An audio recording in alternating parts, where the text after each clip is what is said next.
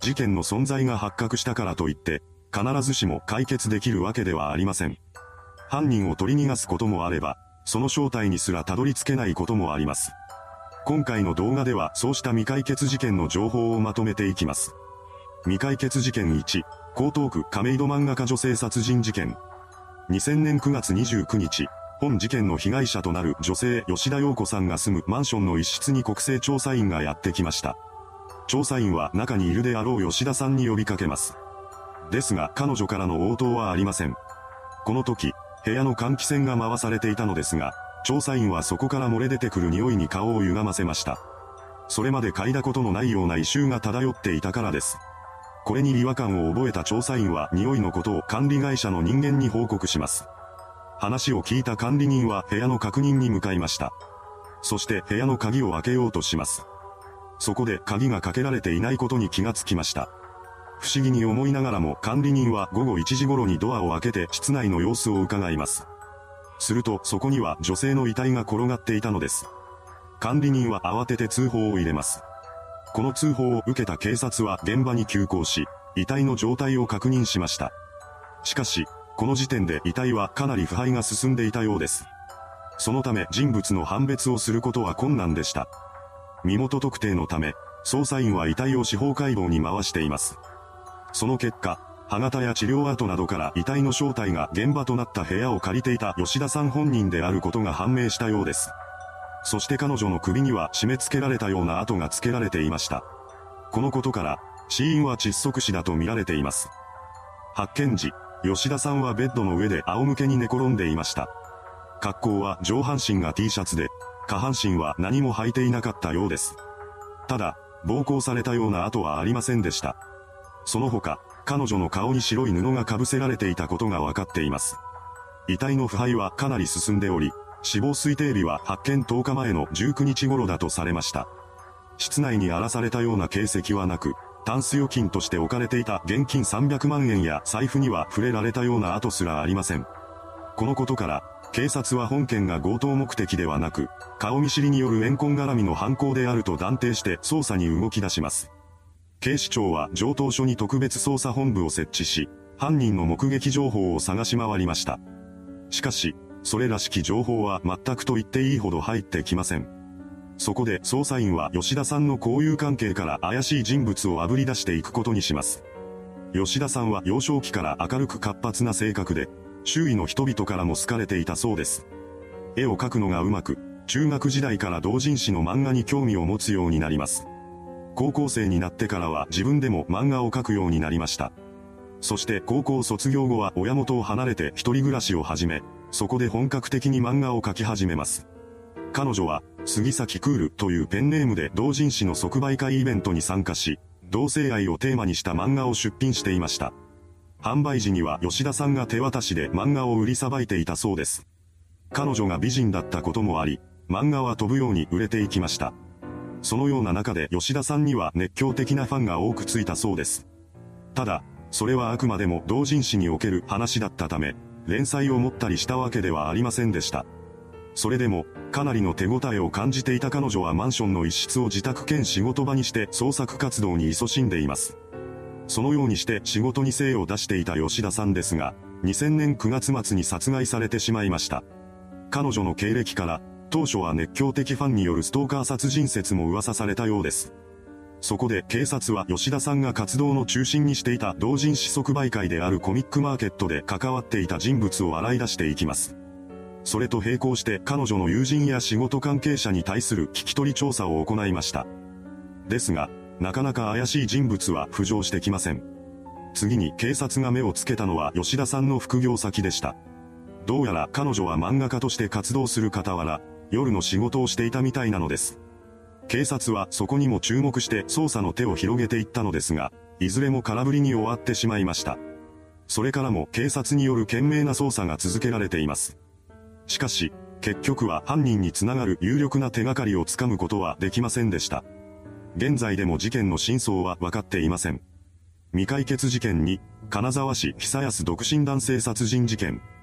2008年6月29日に石川県金沢市久安に立つアパートの一室で当時22歳の男性橋本清勝さんが遺体となって発見されました。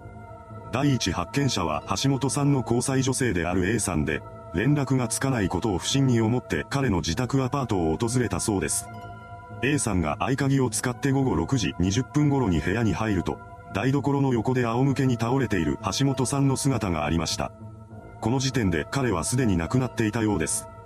A さんはショックを受けながらも警察に通報を入れています。これを受けた警察が現場に急行し、すぐに調査が始まりました。司法解剖の結果、死因は鈍器で殴られたことによる脳挫傷であることが判明します。頭部の打撲が致命傷になったようですが、それ以外にも抵抗した際にできる防御層が両腕に見られました。室内からは絵の取れたフライパンが見つかっており、これが凶器だとされています。そして部屋の至るところから血痕が見つかりました。一方で、犯人が逃走時に通ったであろう通路や階段では血痕が見つかっていません。これに関しては事件発生から発覚までの間に降った雨で洗い流されてしまった可能性が指摘されています。死亡推定時刻は遺体発見2日前の6月27日20時30分から深夜にかけての数時間だとされました。この日、橋本さんは19時45分頃に勤務先である川北町の印刷工場を退社しています。おそらくは帰宅した直後に襲われたのでしょう。現場の床からは血痕のついた足跡が見つかっているのですが、土足の跡ではありませんでした。つまり、犯人は靴を脱いで室内に上がっていたということになります。また、室内はかなり荒れていたものの、現金は手つかずのまま残されていました。これらの情報から、警察は顔見知りの人物による犯行ではないかと疑って捜査を進めています。県警は金沢中警察署に捜査本部を設置して当時の状況を調べていきました。するとその中で2つの不審点が浮かび上がってきます。ここからはそうした点を見ていきましょう。事件に関する不審点1、現場が半密室状態。遺体発見時、室内の電気は消され、玄関の鍵は施錠されていました。そして橋本さんが所有していた鍵は玄関先に転がっていたのです。室内で唯一開いていたのはベランダ側の窓だけでした。ただ、現場となった部屋は2階で、開いている窓に関しても網戸は閉められていたそうです。しかも、1階は住宅ではなく、レストランでした。人通りもある中で犯人が窓から身を乗り出し、器用に網戸だけを閉めてから飛び降りたというのは現実的ではありません。とすると、犯人は一体どのようにして外に出たのでしょうか。これについて警察が導き出した結論は犯人が玄関から外に出た後に橋本さんの鍵を使って施錠し、ドアについた郵便ポストから鍵を室内に投げ入れたというものでした。確かに、これなら半密室状態を作ることが可能です。この他に考えられる可能性としては、人通りがなくなる深夜まで室内に身を潜めて窓から逃げ出したというものがあります。犯人が何らかの方法であらかじめ合鍵を作っていた可能性もあるでしょう。いずれにせよ決定的な証拠がないため、逃走経路は推測の域を出ません。事件に関する不審点に、消えた携帯電話。現場となった部屋はかなり荒らされている様子でしたが、現金に手をつけられた形跡はありませんでした。そのような中で、橋本さんが使っていた携帯電話だけがどこかになくなっていたのです。これに関しては犯人が証拠隠滅のために持ち去ったものだと考えられています。もしそうならば、携帯を持ち去った理由は犯人につながる情報や記録が残されていたからだと見て間違いないでしょう。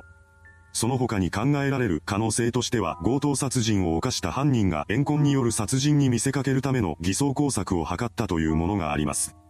室内には現金が残されていましたが、それが部屋にあった全ての金とは限りません。部屋にあった現金の一部と高級品だけを持ち去り、いくらかの現金をわざと残してくれば強盗殺人を成功させながらも疑いの目を橋本さんの知人に向けることができます。携帯を持ち去ったことに関しても偽装工作の一環だった可能性が残されているはずです。殺人を犯した後に半密室状態を作るだけの余裕を持ち合わせていることからも犯人が偽装工作を図っていた可能性は十分に考えられるでしょう。実際、それからどれだけ交友関係をたどっても、犯人らしき人物にたどり着くことはできませんでした。ただ、橋本さんに関する情報で一つ興味深いことが分かっています。それは彼がネットワークビジネスに手を出していたということです。ネットワークビジネスとは連鎖販売取引の一つで、購入者を販売員として勧誘し、販売員になるとさらに別の人を販売員として勧誘していくというビジネスのことを指します。その仕組みから損する人が多く、勧誘された側は騙されたと感じる人も少なくありません。当然人間関係のトラブルはつきものです。そのことから、橋本さんが勧誘した人物や競争相手からの恨みを買っていた可能性も指摘されています。捜査本部はその線も視野に入れながら捜査を続けたようですが、結局は犯人にたどり着けないまま13年以上が経過してしまいました。いかがでしたでしょうか？犯人の正体すら分かっていない2つの未解決事件。いずれも2000年代に起こった事件なのですが、有力情報は全くと言っていいほど見つかっていません。事件当日、現場付近にいた方や被害者周辺のトラブル関係について聞いたことがある方はどんな些細なことでも結構ですので警察に情報提供の協力をしていただけたらと思います。それではご視聴ありがとうございました。